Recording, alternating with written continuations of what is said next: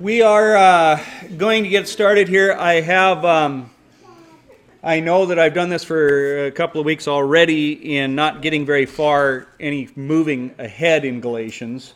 And we have to do that this week and next week. And then we're going to really be able to cruise. But this is such an important part for all of the, the book of Galatians. And I thought about trying to skip it and just, you know, I just keep moving on.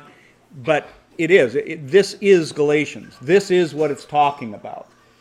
The spirit of the law versus the letter of the law and what the law is about, not salvation. And because Christianity as a whole misunderstands what the law is, I've got to drill it in. And um, I think it's important for us to be able to answer those questions how we can confess Yeshua Jesus and yet try to honor the Sabbath. How we can, and some of us, you know, eat clean food or keep the festivals or whatever the case may be. Because when I, I've had so many people in their doubts and skepticism and not understanding who we are, not understanding what we do, say things like, well, do you go up to Jerusalem every, you know, three times a year? Are, are, you wearing clothing of two different types? You know, or as we talked about last week, are you stoning your children? They'll bring up these other laws and say, how can you claim one but deny the other?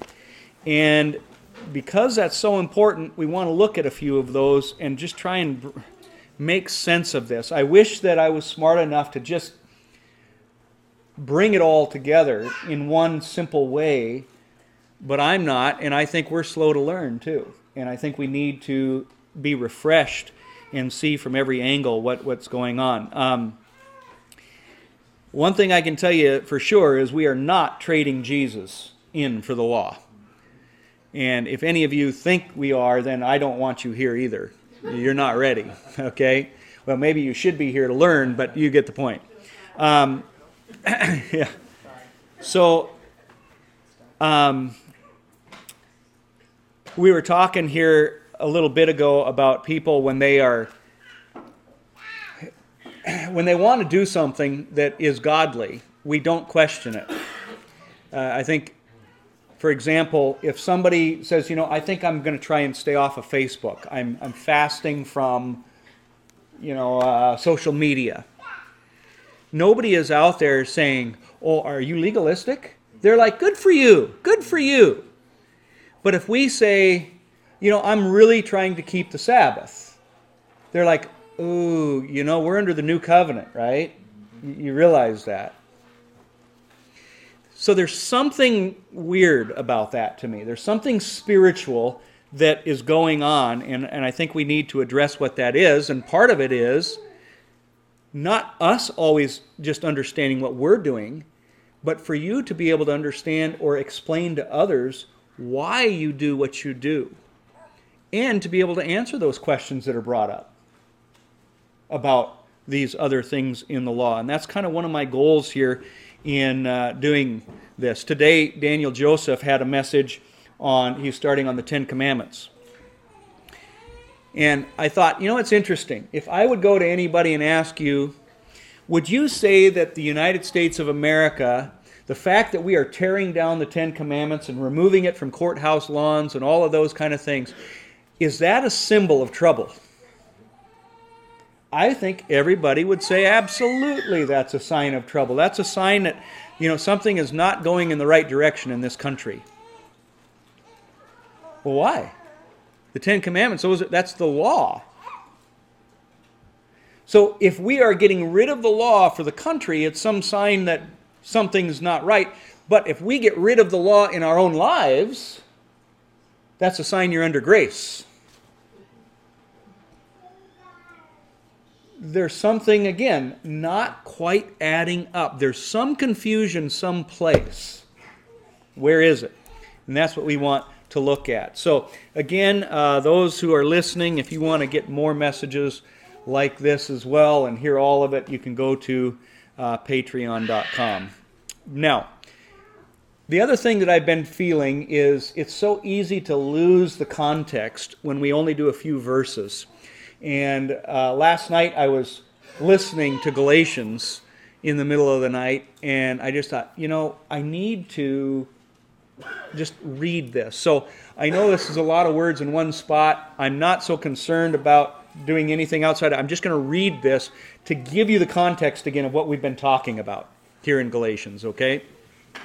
So in chapter 4, verse 28, it says, Now we, brethren, as Isaac was, as Isaac was, are children of promise, but as he who was born according to the flesh then persecuted him who was born according to the Spirit, even so it is now.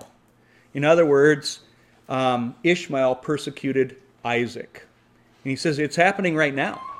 And this isn't just to talk about Arab and Jew, it's talking about the law because he just got he's saying that these represent two covenants. That old covenant is going to continue to persecute the new covenant to this day. Don't forget that. Nevertheless, what does the scripture say? Cast out the bondwoman and her son. In a sense, the law, right? For the son of the bondwoman shall not be heir with the son of the free woman. So then, brethren, we are not children of the bondwoman, but of the free. We are not children of the law, but of the promise. Okay? I agree. Now, but what does that mean is the question. Verse 5 Stand fast, therefore, in the liberty by which Christ has made us free. Do not be entangled again with a yoke of bondage. Indeed, I, Paul, say to you that if you become circumcised, which is the context of all here in Galatians, being circumcised for salvation, he says, Christ will profit you nothing. And I testify again to every man who becomes circumcised that he is a debtor to keep the whole law. In other words, if you're going to keep the, the circumcision to be saved, then you better make sure you're keeping the Sabbath and every other law because if you break those now, you're still going to hell. If you're looking for any of the things of the law to bring salvation, you have to keep it all to be saved. Every bit. He goes on. You have become estranged from Christ, you who attempt to be justified by law. Don't lose that, to be justified by law. That's not what we're doing here. We're not seeking to be justified by law. We're not being bound by it. We're not under it. He says, You have fallen from grace, for we, through the Spirit, eagerly wait for the hope of righteousness by faith. For in Christ, neither circumcision nor uncircumcision avails anything, but faith working through love. Love fulfills the law. It goes on in verse 7 You ran well. Who hindered you from obeying the truth? This persuasion does not come from him who calls you. A little leaven leavens the whole lump. I have confidence in you, in the Lord, that you will have no other mind, but he who troubles you shall bear his judgment, whoever he is. And I, brethren, if I still preach circumcision for justification, why do I suffer persecution? Then the offense of the cross has ceased. I could wish that those who trouble you would even cut themselves off, literally emasculate, uh, like not just circumcise, but cut it all off. That's what it says in the Greek. For you, brethren, have been called to liberty. Only do not use liberty as an opportunity for the flesh, but through love serve one another. For all the law is fulfilled in one word, even in this you shall love your neighbor as yourself. But if you bite and devour one another, beware lest you be consumed by one another. I say then, walk in the Spirit, and you shall not fulfill the lust of the flesh. For the flesh lusts against, er, for the flesh lusts against the Spirit, and the Spirit against the flesh. And these are contrary to one another, so that you do not do the things that you wish. But if you are led by the Spirit, you are not under the law. This whole thing is flesh versus spirit. It isn't law versus no law, it's being led by the Spirit or being under bondage of law, being justified by law or being blessed by law. There's a big difference between those. So, with that in mind, this is kind of where we are kicking off our verses. We're still on this this bondwoman versus the free woman. And I want to examine this a little bit more because in verse 21 here it says, You who desire to be under the law, do you not hear the law? In other words, if you're under the law, he says, Don't you hear the law? Because if you're hearing the law, you're doomed. We are not under the law. I couldn't agree more. And this is what so many people will say to me because they don't understand the law. They don't understand what we believe about the law. So they say, We're not under the law. We're under the new covenant. Yes. I don't want to go under the old covenant ever again. I don't want to be under the law ever. But I still have a desire to do the law. But I'm not under it. I'm not obligated to it. And it's that simple difference that is so difficult to understand. And I think the reason is is because of what I just read that Ishmael is still persecuting Isaac. Okay? We see that the bondage of the law still persecutes the freedom of Christ. And even in this other part where it says here, I say then, walk in the Spirit that the spirit and the flesh are against each other. And that's why this battle is here. In John 6:33 it says this, it is the spirit who gives life. The flesh profits nothing. The words that I speak to you are spirit and they are life. So Jesus said his words are spirit. We just got done reading here in Galatians that we walk in the spirit, that the spirit is going to be against the flesh there's something about this spiritual aspect of the law that has to be understood to get rid of this contradiction that we hear among Christianity today. So, if his words are spirit, we're going to have to look at the world and his word in a spiritual way. The law has to be viewed in a spiritual sense. Right? Walk in the spirit. What does that mean, though? John 6 63. Thank you. John 6 63. These Beatitudes are blessed are they who, blessed, blessed, blessed, blessed. We hear the word blessed, we isolate that and we think, oh, this is all good news. But yet, when you look at these Beatitudes, it seems very different. In chapter 5, verse 17, and the Beatitudes go into chapter 6 as well. It says, Do not think that I came to destroy the law or the prophets. I did not come to destroy, but to fulfill. We just sang that in that song here today. For assuredly I say to you, till heaven and earth pass away, one jot or one tittle. That's like the smallest letter, the yod, in the Hebrew letter. Not one by no means will pass from the law till all this is fulfilled till all is fulfilled. So, as long as heaven is here, as long as earth is here, until they pass away, there isn't going to be any of the law that goes away. That should be all we need to know for people to say, hey, the law is gone, the law is gone, the law is gone. No. Well, people say, well, it's not gone, but you don't have to do it anymore. Well, then what's it there for? If the law is still there, not gone, he didn't get rid of it, why didn't he get rid of it if we're not expected to uphold it? What's the point? There wouldn't be a point. Verse 21 You have heard that it was said to those of old, You shall not murder, and whoever murders will be in danger of the judgment. But I say, this is Jesus speaking, to you that whoever is angry with his brother without a cause shall be in danger of the judgment. Whoever says to his brother, Raca, like you fool, shall be in danger of the council. But whoever says, You fool, shall be in danger of hell fire. Now, I think for years I even taught this wrong. I would teach in some cases that he is elevating the law. He's taking the standard of the law and making it even harder. Now, in one sense, you can look at that and say, yeah, I mean, you've heard it said don't murder. That's easy. But don't hate? Well, that's a little harder. And he says, you've heard it said that if you hate, then or, you know, you murder, you go to hell. I get that. But if you hate, you're going to hell? That seems to be a little bit more of a challenge. I don't believe that that's what he was doing. I, well, I know that's not what he was doing. He wasn't elevating it. We know he wasn't getting rid of it either. So, what is he doing with it then? I believe it's this very thing. He is showing you the spirit of the law, the spirit of it. When he says, But I tell you,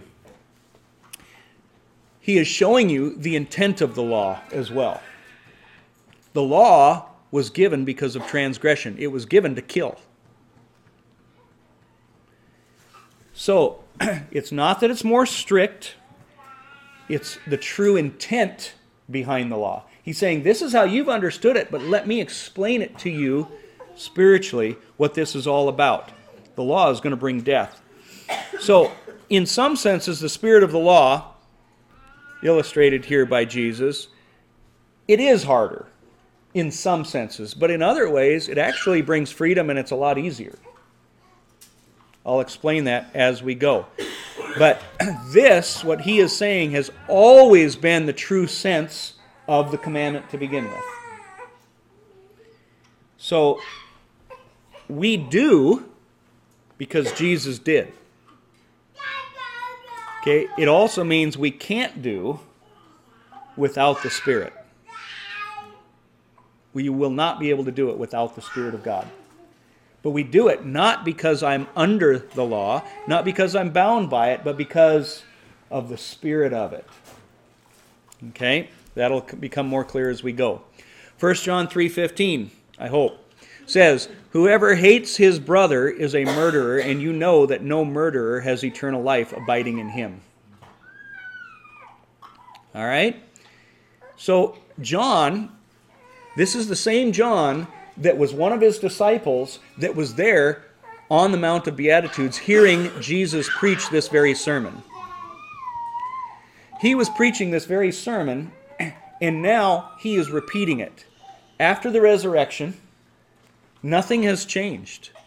I used to preach as well that there was a difference because Jesus' ministry came under the law. Then, after he died on the cross, you got this little new thing. That's not right either.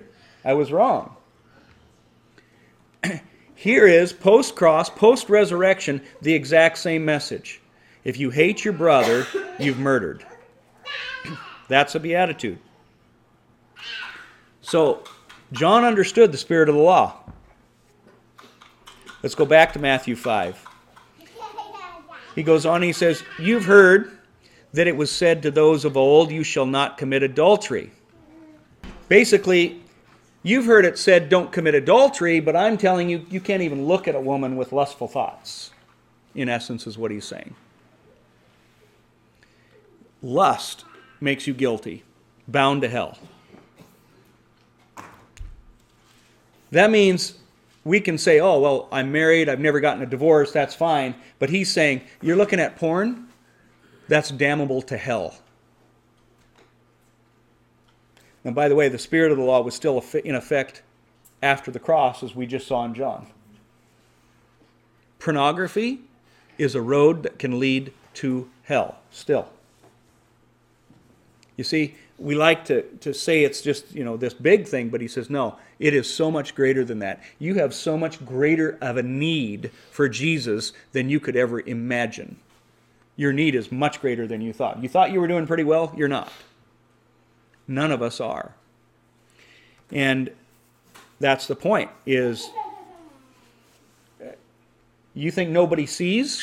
Let me tell you, somebody's watching always.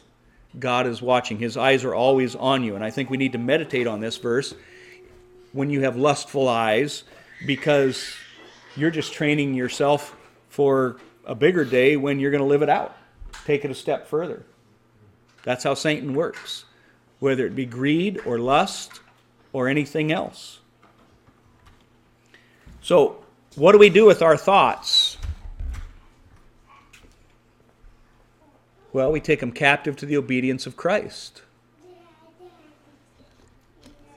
It's important because that's where the war is going on, is in our thoughts, in our minds. Romans talks about that. The members of my body are waging war against the law of my mind making me a prisoner to the law of sin at work in my members. We are in a war every day. war is in the mind. So when we take our thoughts captive to the obedience of Christ, then we let the Spirit fight that battle for us. The question is, how do we do this? And it's all about motivation. Guys, there have been years and years and years where I would try and fight battles of sin, whether it be lust or anger, on my own. And I never could do it on my own. And my motivation was always this my motivation was I'm doing wrong, I'm doing wrong, I'm doing wrong. But our motivation isn't because of the law of thou shalt or thou shalt not. My motivation needed to change. And the motivation had to come from the spirit behind that law. And that spirit was knowing Jesus Christ and knowing that I was grieving him. Not grieving me because ah, I did, I'm grieving him. When I was a kid, I did things for my mom and dad because they told me I had to do it.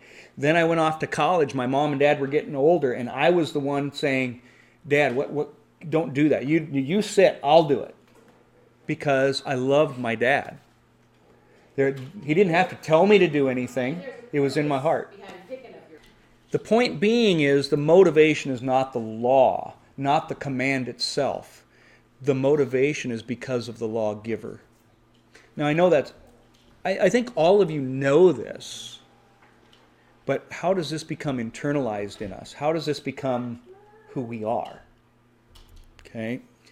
And I think every time you, you start understanding more of God's Word, the more you know Jesus, the more that just is initi- just it's instilled in you.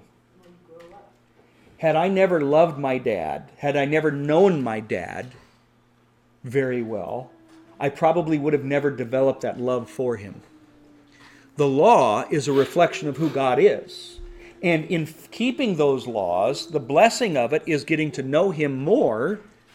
And it isn't just about being able to quote a Bible verse, it's knowing who he is, his very essence, his very character, that in essence it becomes you going, I love him.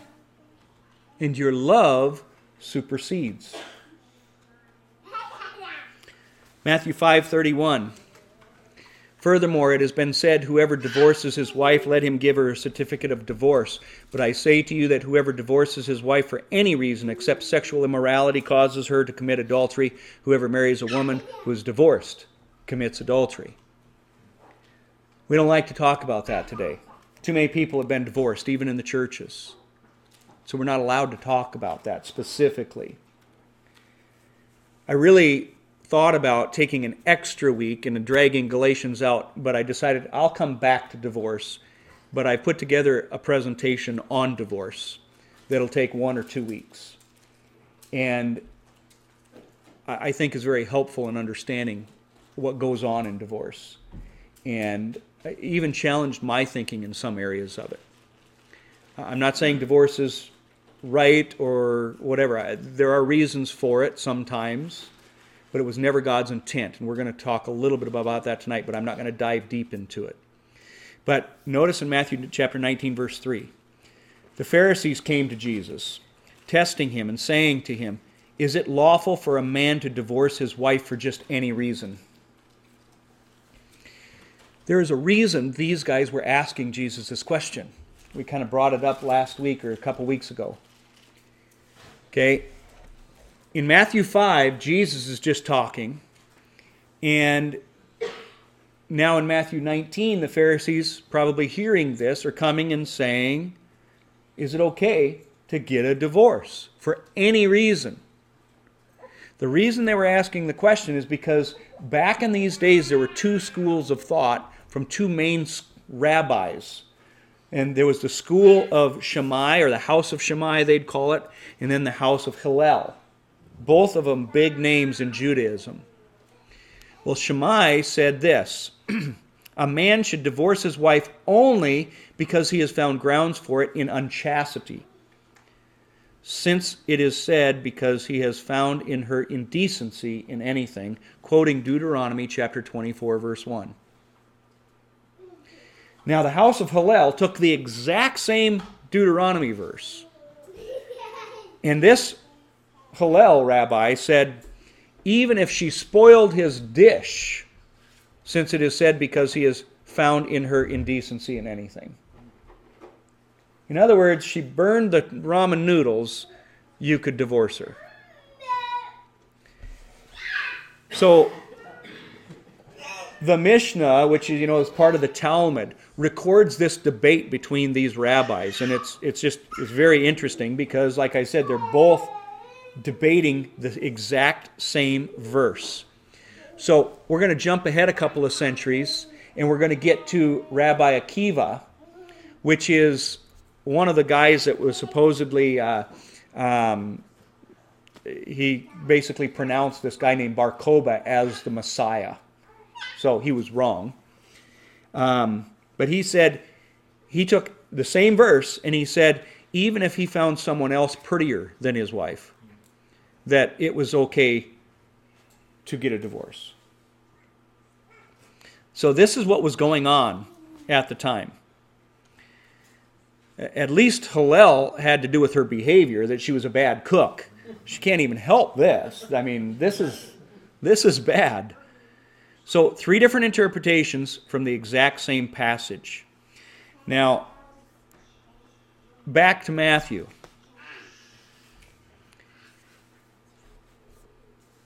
I have there in verse 3 kind of what we've already looked at. Verse 4 continues when Jesus answers. He answered and said to them, Have you not read that he who made them at the beginning made them male and female? So interestingly, he takes you back to creation, the very beginning of marriage, to give you the answer. Now, I use this a lot to show homosexual marriage. God did not say, Have you not read that He made them at the beginning, made them, you know, Adam and Steve, not Adam and Eve? Doesn't work that way. He defines what a marriage is supposed to be right here in His answer. Haven't you read? The scriptures define marriage one man, one woman, and it's at the beginning. He didn't say, Haven't you read that He which made them millions of years after the beginning? for those people who think the earth was created and then millions of years later God put humans on this earth. Doesn't say that. He's defining the beginning, when it was, and he defines what a marriage is in this. He says, For this reason, a man shall leave his father and mother, be joined to his wife, and the two shall become one flesh. So then they are no longer two, but one flesh. Therefore, what God has joined together, let not man separate. I use this verse all the time to talk with youth about the importance of not having premarital sex. The two become one.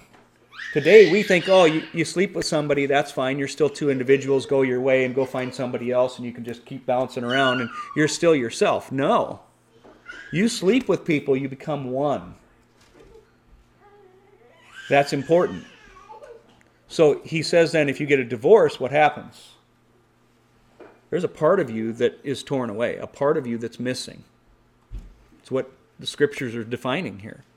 I'm not going to get into that. I could go a long ways just teaching on that in itself, but for now, just let that resonate. Um, what God has joined together, let not man separate.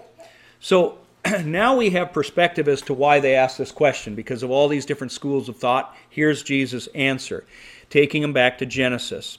Now, this is a profoundly spiritual answer. He doesn't just go quote the law, he gives them the meaning behind the law in answering this. He says this union or this joining together is of God. There is something spiritual that takes place. This is something God does, and to destroy what God has put together is just outright evil. It's an abomination. Don't do it. So the issue isn't is it okay to stop, you know, living together? I'm going to separate. We're going to get divorced because we just can't get along anymore. The issue isn't whether or not you keep your piece of paper, your marriage certificate, or if you know the courthouse says okay, you're no longer. The issue is tearing apart what God has joined. Now,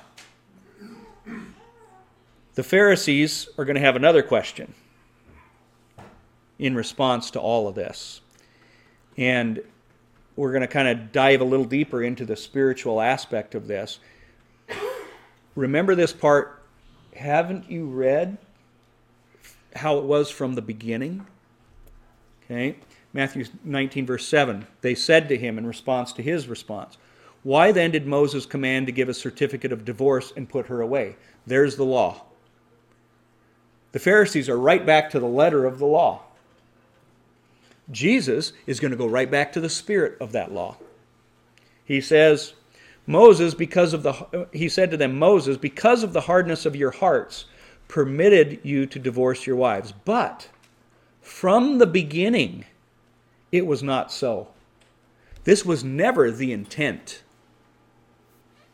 I say to you, whoever divorces his wife except for sexual immorality and marries another commits adultery, and whoever marries her who is divorced commits adultery.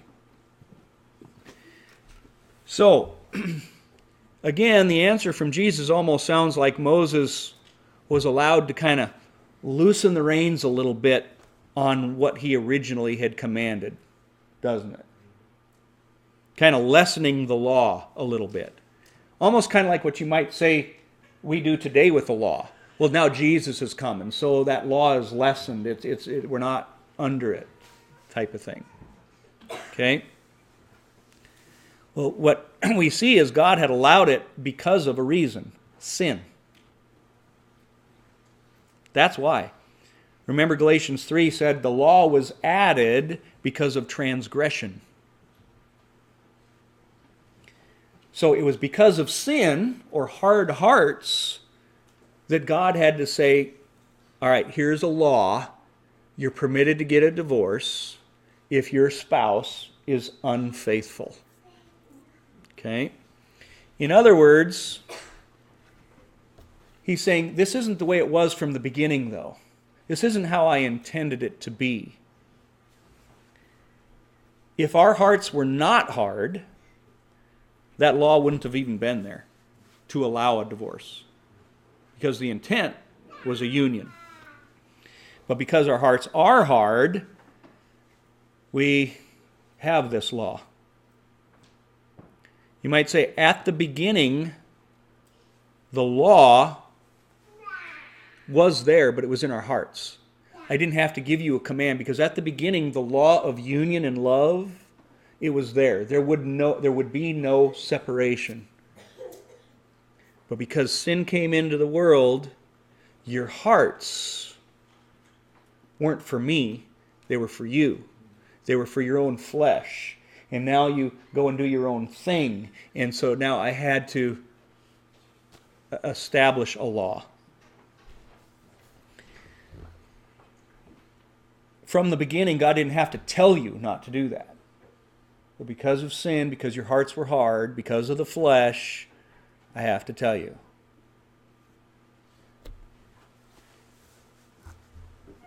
Does that kind of ring a bell with maybe what I'm trying to say with some of the laws today?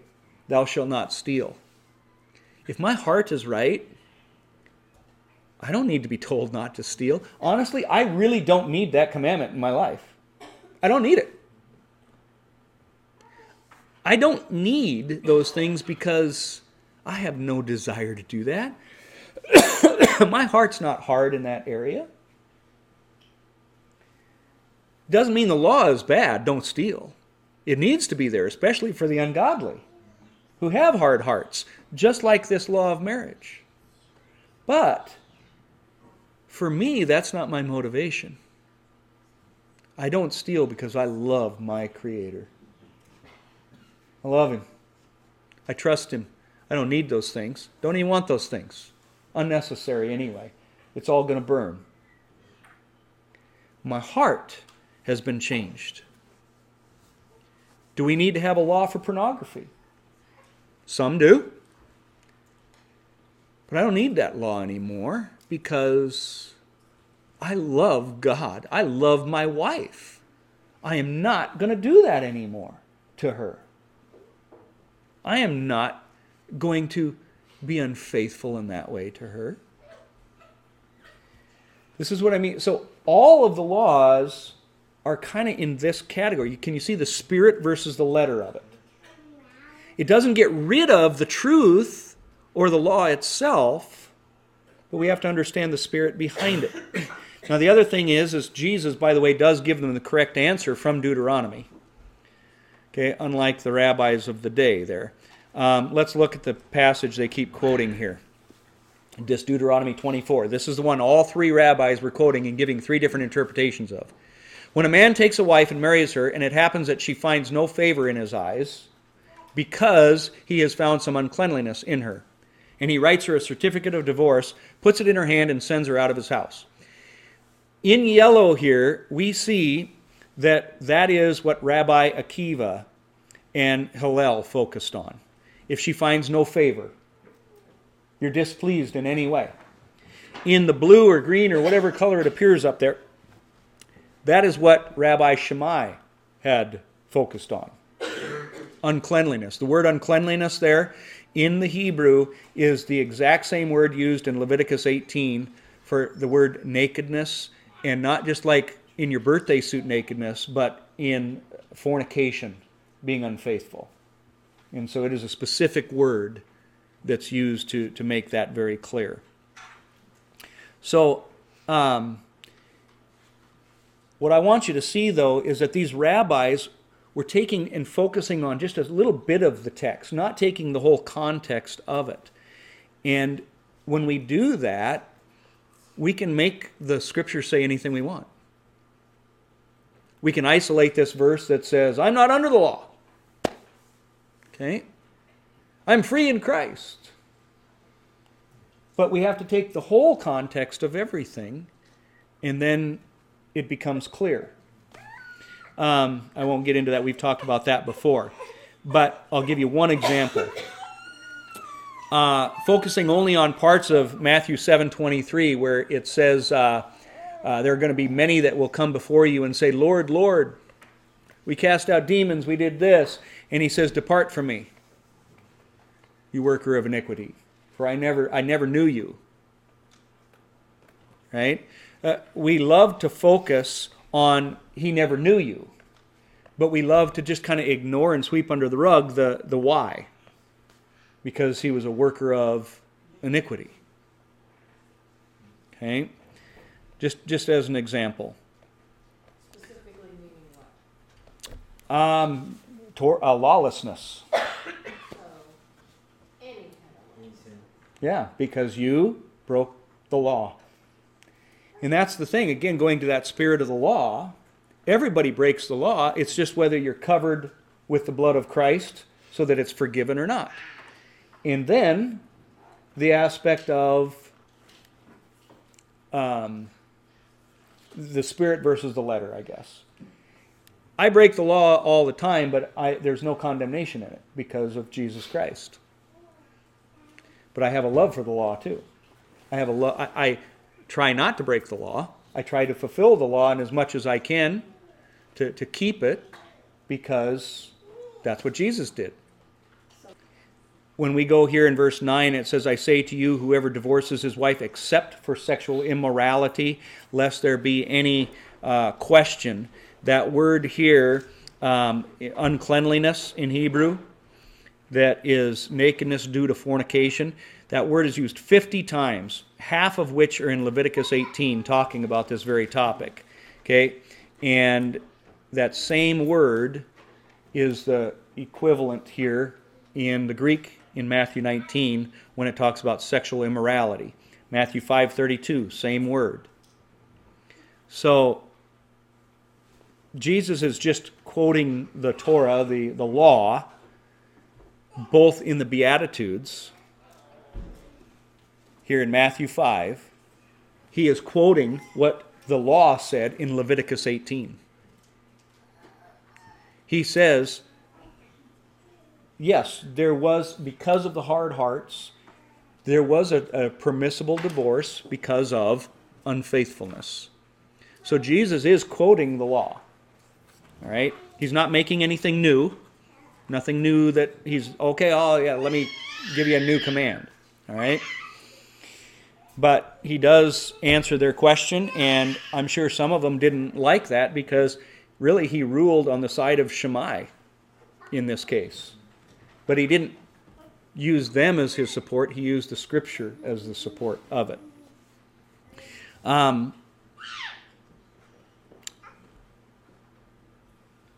anyway, uh, going back to the spirit of the law, I kind of tried to. I, all day long, I've been thinking of analogies and never satisfied fully, but I said we look at it as the law sometimes is like dissecting a frog.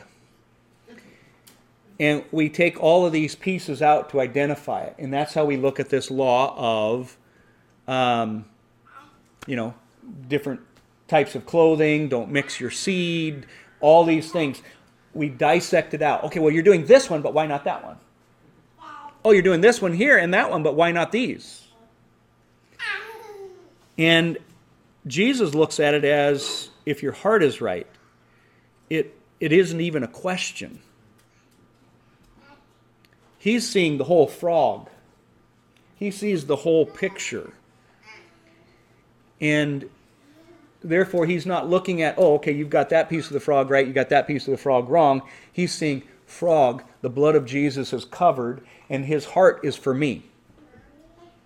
I know that's a terrible analogy. I know what you're saying. Well, let me give you another example here then. All right, so he just talked about divorce. Remember the spirit of the law that he gave. He, yes, he still quoted the law, but he also went to show the spirit of it, taking it all the way back to the beginning. It wasn't about the law, it was about the hearts of people being wrong. Okay?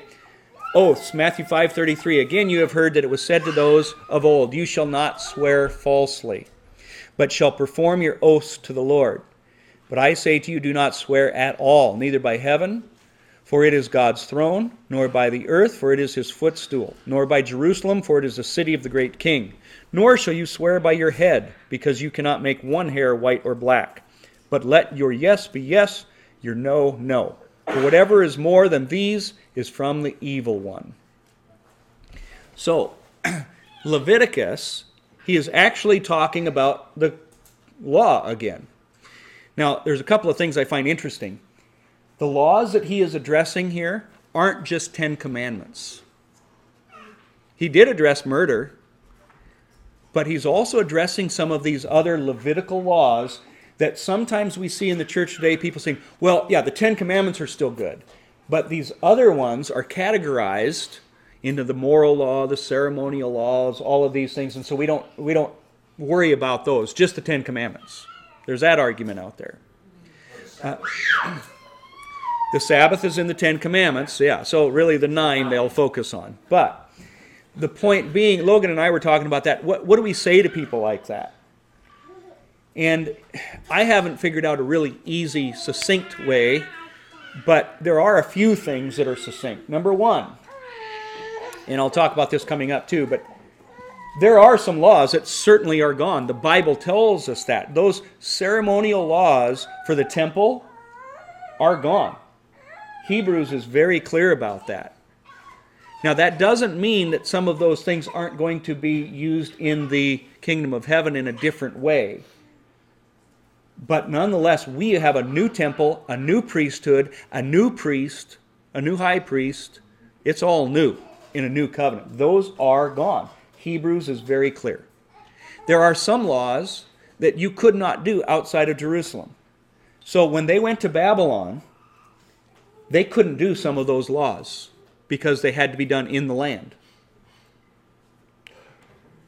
I don't think that those are gone. I just think that until we're brought back to the land, they can't be restored.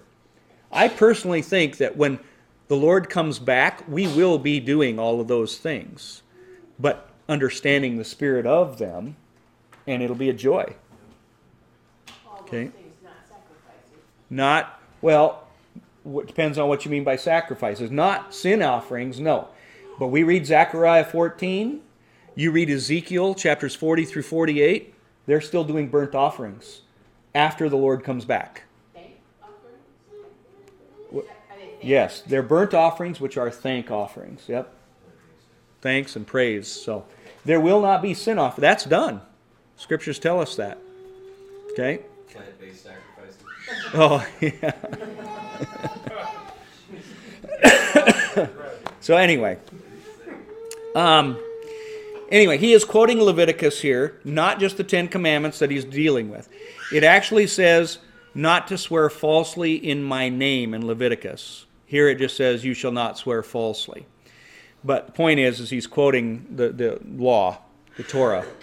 Um, and he's going to explain the spirit of it here. Let's take and look at Ecclesiastes to help us understand this.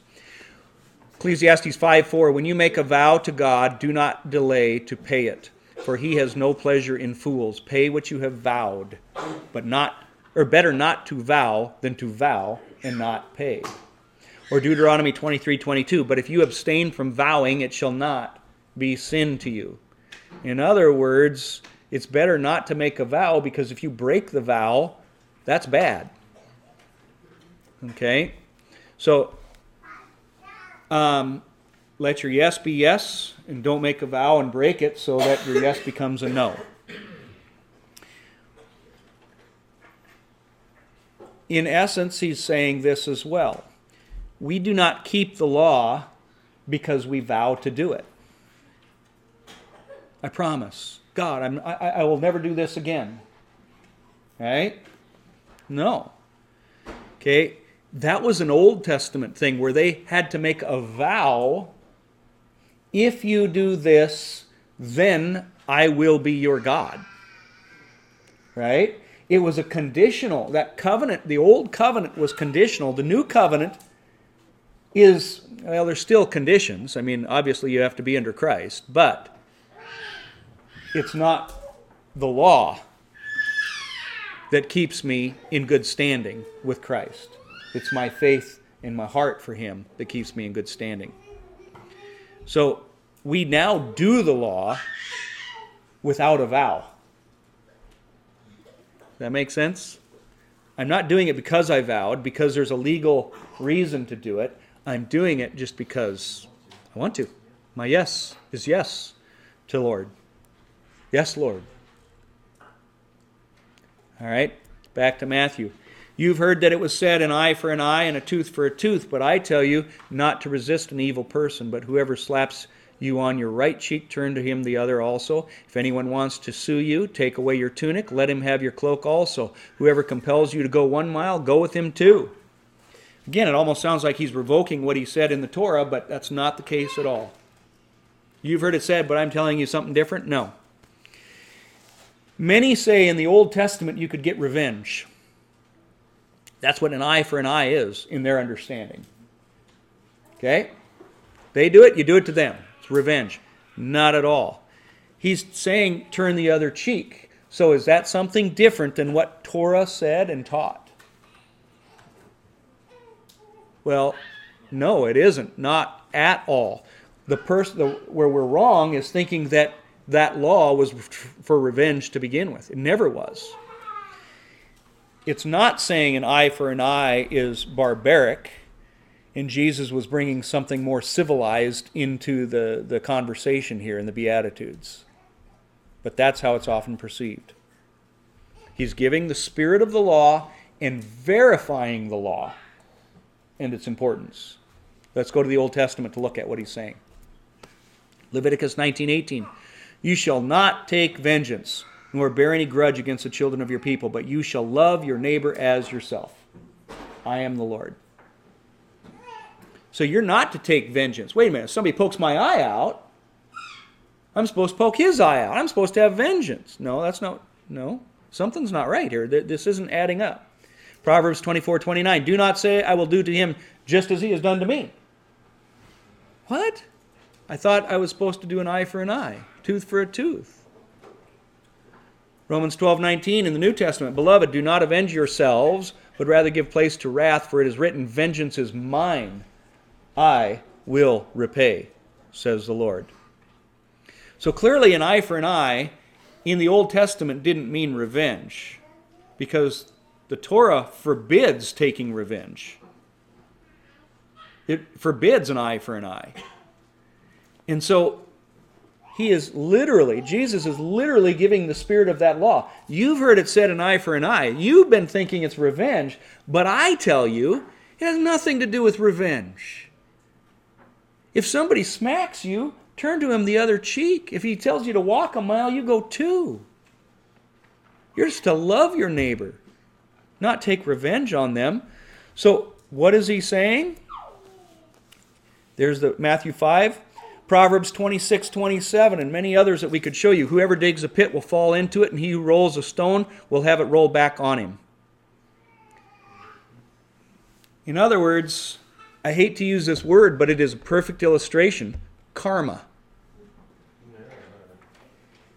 Karma is a, a new age kind of philosophy, but I'm telling you, there's some biblical truth to the teaching of karma. I'm not going to call it karma, but there is that thing, and it's everywhere in Scripture. Obadiah 1:15 For the day of the Lord upon all the nations is near as you have done it shall be done to you your reprisal shall return upon your own head you see this is a warning if I do harm to my neighbor it will come back on me now here's why I'm going to separate karma from the truth there's an aspect of that that's true for me as a Christian. Okay? If I live and sow whatever what, what you re- sow, that's what you're going to reap. There is no question about that. Even as a Christian, there is truth to that. But at the same time, there is a lot of things that I do in life that I will experience no consequences of because of the, the blood of Jesus, period. Especially, I deserve to be killed. I have killed. I have murdered. I, I have had hate in my heart. Okay? I have cheated on my wife because I have had lust in my. That woke her up. I have had. yeah. I have had lustful eyes at times. I have done some terrible things. But yet, I am forgiven, and there is no karma coming back on me. But there is some truth to that that if I can I make choices. If I choose not to read my Bible, not to get to know Jesus better, I'll still be in heaven, but you know what? I will not receive the blessings that come from it. I am presented with choices each and every day to follow the law of God or not follow the law of God. And what I reap is what I will sow. Whereas the New Age karma is going to be pretty much standard across the board. Everything you do, there's going to be a reaction to that, whether you are Christian or not a Christian. There's difference here between a Christian and non-Christian. Okay? So, anyway, a couple other examples of this. Revelation 13:10, he who leads into captivity shall go into captivity. He who kills with the sword must be killed with the sword. Here is the patience and faith of the endurance. Just some aspects of this that's all through Scripture, and we see that happening in many cases in, in different uh, events and historical events in the Bible where they, what they did, they receive. So, therefore, Matthew 7 12, therefore, whatever you want men to do to you, do also to them. For this is the law and the prophets. That's how he kind of starts summing it all up. What you want men to do to you, do also to them. This is summing up the law. Leviticus 24 9 If a man causes disfigurement of his neighbor as he has done, so shall it be done to him. Fracture for fracture, eye for eye, tooth for tooth, as he has caused disfigurement of a man, so shall it be done to him. You will reap what you sow. It's a warning, not revenge. Okay? So it's the golden rule, you might say do unto others as you want them to do unto you. Um, this is how he closes out this whole list of rules in the Beatitudes, summing it all up. So, how we tend to isolate a phrase without the context of the Spirit can really affect how we interpret it. Just like the house of, you know, Shammai or Hillel when it came to divorce. So, my question then is how does this apply to things like the Sabbath, clean and unclean, Christmas, you know, all of these things that many of us in this group are, are choosing to do, to make steps to keep the biblical festivals. To say, I, I'm going to do my best to keep the Sabbath. That spirit of the law. And again, I fail with the analogies, but you can see how Jesus wasn't going against Torah here. He was giving the spirit of it that when you have a heart for the Lord, you do these things and I don't have to tell you not to. When I have a heart for Jesus, I should want to do what he has commanded, even though in some cases it wasn't commanded. Going back to this list of things here, I, am coming up to it here somewhere. I'm like really close to done. But the Sabbath was around before the Levitical laws. Clean and unclean was around before the Levitical laws. The festivals began before the Levitical laws. People say, well, why are you doing these and not these? Well, for me, a lot of these things are because, first of all, it wasn't the law. This is just God. But even if it was the law, I would have a desire to do it, but it does put it into a different category in some ways. And so I don't have an answer for you to say, well, I don't do this one because of this, or I don't do that one because of that. Many of them I do. But I'm sure you can find something that I'm like, well, I don't know. But I'm not convicted by it. And I hate that because that's a really lame excuse because a lot of people will say, well, I'm not convicted by it by things that are very clear in Scripture. Some people are not convicted by watching pornography. Okay? So you can you can twist that. That's not what I'm saying. What I'm saying is is God it will show you when you have a desire for him, he will reveal himself to you. It's that simple. Your goal is just to know your Father, know your Creator, know what His Word says, and then do your best to understand it and follow it. It's that simple. Um, let's see, did I talk about this one? I did. Um, can you see how Jesus wasn't even elevating the law here? but giving the spirit of it. You know, you've heard it said, don't murder, don't divorce, don't have evil in your hearts, don't hit back. All of those things can fall under that category of love your neighbor. Right? Remember what Jesus said? All of the law. Love your neighbor as yourself, love your God. That's all it is. Love. Why do I keep the Sabbath? Because I love God.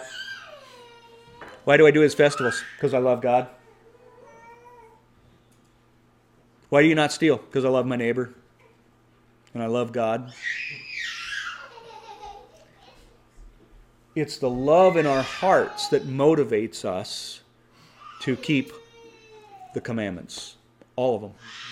I'll fail at times, but there's no condemnation. I'm not under it. So building on this point, you have heard that it was said, You shall love your neighbor and hate your enemy. But I say to you, love your enemies. Again, sounds like he's changing his mind. Curse, eh, bless those who curse you. Do good to those who hate you, and pray for those who spitefully use you and persecute you. Leviticus 19:17 is what he's referring to here. It says, "You shall not hate your brother in your heart. You shall surely rebuke your neighbor and not bear sin because of him. Nowhere can I find that I was supposed to hate my enemy. See, an eye for an eye, oaths, love your neighbor, all of these laws, as I said, they're not all Ten Commandments. Some of them are these Levitical laws, and I can't find anything in any of them even the Ten Commandments can be a portion of them are all summed up in loving your neighbor, not hating them. There's nothing about being revengeful or any of that kind of thing. But Jesus is lumping all these laws together, whether it be the Ten Commandments or other Levitical laws. Um, so, Maybe Matthew 5 is talking about something else here. I don't think so, because like I said, I can't find anything. But we're going to look here, and what we see in Leviticus is it has nothing to do with hate, but rather it has to do about warning and, and well, really love. Rebuking your neighbor out of love. Today, if I tell somebody that they shouldn't practice homosexuality, that's viewed as hate. That's what he's saying here. No, no, no, no. It's not hate, it's love to warn and rebuke because they're going down a train track and a train's coming. That's what we're supposed to be doing. Exodus 23 4. If it was hating your neighbor, why in the world do we have the law filled with this stuff? If you meet your enemy's ox or his donkey going astray, you shall surely bring it back to him again. If you see the donkey of the one who hates you lying under its burden, and you would refrain from helping it, you shall surely help him with it. category, Yeah. what came to mind. And a lot of people think that, that that's a hateful God of the Old Testament because it says, go wipe these people out. Well, that's justice there. That's not hate. God does not do that out of hate, He does that out of justice. He cannot be unjust. And so when He, it's Judgment Day, that's coming again someday. That's a picture of what's happening in the future. He will wipe out every man, woman, and child, as He did in the past, of those who do not love Him. And so that's why we are to be loving. But nonetheless, we're seeing love your neighbor is the key here. That is the spirit of those laws. So when he talks about these laws here, it would be one thing to just go and follow eye for an eye. Oh, okay, you know, you poked that up. Sorry, you know, there goes your eye. We could follow the letter of that law. And Jesus saying, no, guys, stop. This is about loving your neighbor and warning them of consequences. It's about discipline. It's about societal functioning, society's functioning, in essence. So, um, I, I just think that today we have a wrong view of what the Old Testament law was about. We see it from a letter without seeing it from the spiritual perspective. They were rules to govern society for the benefit of that society. Even the scripture says, What other nation was so blessed to receive the, the, the laws that I gave you? They were supposed to be a blessing to establish order when hearts were not right. And let me tell you, even today in the new covenant, our hearts are not always right. Okay? But anyway, um,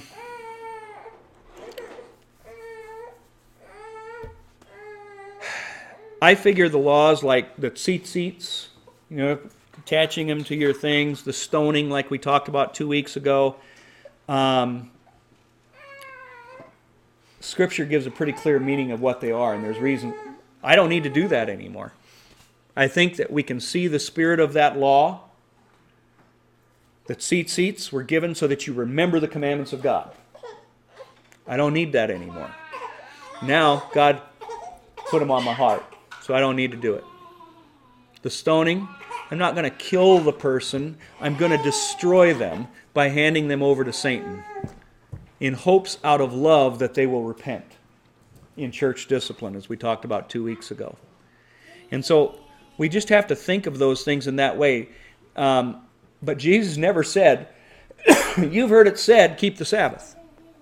But I tell you, right? There's a difference. There's a difference between these things. You've heard it said, don't eat unclean food. But I tell you, we even see the disciples. Clearly, Jesus didn't even teach the disciples those things because the disciples kept them. The disciples were eating clean. Otherwise, Peter would not have been shocked. Had Jesus even once said, you know, this is all going to change, he would have been shocked. But he wasn't, or he wouldn't have been shocked, I should have said, when that sheet was being lowered down. They would have stopped keeping the Sabbath, and they didn't. Church history and the Bible reveals that. So, last slide Proverbs 25 21. If your enemy is hungry, give him bread to eat. If he's thirsty, give him water to drink. For so you will heap coals of fire on his head, and the Lord will reward you. We talked about this here a while back heaping coals on their head. I used to just look at that as, you know, some metaphor. I think that may be more real when we see in Revelation chapter 5 when the saints who have been slain, the enemy has killed them, that an angel comes and takes coals from the altar and throws it down on the earth, literally heaping burning coals on the heads of the ungodly. It is mine to avenge, God says. God knows the hearts of every person. He will be just. We are to love our neighbor. We're to love those who persecute us, love those who reject us, love those who mock us. And I'm here to serve God, not people. So, um, I'm going to close with this, but the next session is going to continue along this line of thought and I think it's a little bit more clear. These are kind of maybe a little bit more uh, vague in some senses. But um, think, think of the spirit of the law this way. This was my other analogy that I came up with that probably will fail. But I tell my kids don't play in the street. This is one that was about 3 o'clock in the morning, so that's why it's probably not going to work. Okay, that's the law. Don't play in the street. The spirit of the law, however, is I don't want you to get hurt. All the child hears, Thou shalt not. The father hears, I love you. Okay? My child can go and break that law, break my command, and go play in the street. Do I still love him? Absolutely every bit that I did before he broke that law. That's how it is with God. Maybe he will change the meaning of that law in his own heart, in his own mind, and he decides, well, what he really meant is don't play in the street when cars are coming. And so he'll redefine my law and go play in the street only when cars are not around and he's keeping an eye out for cars. Okay? We can do the same. We can say, well, the Sabbath, really what he meant is take any day out of the week and give it to me. Is my child going to be safe? Probably, if he does a good job of it. Okay? That person, will they be blessed by taking a day to the Lord? I would say absolutely they will be. But in some ways, my child is tempting his fate not, not the love that he's receiving from me. But as a parent, am I going to praise him and be honored by his actions? If he has changed my laws and is playing when no cars are coming and watching for. No. He is not honoring me. He's not going to receive my praises. And it's the same with us. I don't think I'm honoring God when I change His rules to make them fit my desires. So, why do I keep the Sabbath? To honor God. Not for me, although it was made for me and I am blessed by it. I do it to honor God because the spirit of the law, all of it, is for His glory and for His honor. And so I do it for that reason only. Not to gain a following, not to make myself look better than somebody else, because neither of those things will happen. But it's purely and simply to honor God. That is the spirit of the law. Uh, it's for our benefit to be closer to God. So, um, that's the best I could come up with that analogy. Um, What's that? Yeah. I said, why aren't we trying to find the spirit of the law when it says don't murder? Don't steal? Well, because all of it's summed up in love your neighbor. It's pretty easy. The spirit of the law does not remove the law itself, does it? Don't forget that. Because we say, oh, well, the spirit of the law, so we don't have to do it. Thou shalt not steal. There is a, the spirit of it isn't you know the rule just so that you don't steal the, the spirit behind it is because we're supposed to love our neighbor but the law is still remaining likewise we can't justify then you know these other laws oh what, what, so what's the spirit of the sabbath well like i said i think those were there even before the levitical laws were given anyway but my point is is we can't justify these things then and hope then that gets rid of it it doesn't get rid of it it just changes the motivation behind it. And that's the difference. Um, I, I put it this way the spirit of the law doesn't remove the law, it highlights the motivation for doing it. So, any other reason than that is the wrong reason. So, spirit of the law is to help us be motivated. And without that spirit of the law, you won't be able to keep it. like I said at the beginning, I tried for years to, you know, stop being angry or losing my temper by the law, the letter of the law. Never could do it. It was the spirit of the law that overcame.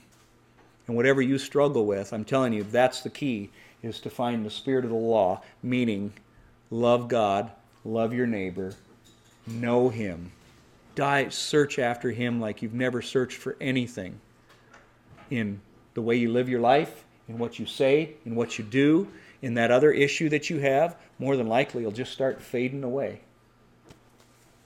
because that's the spirit of it. All right we'll close in prayer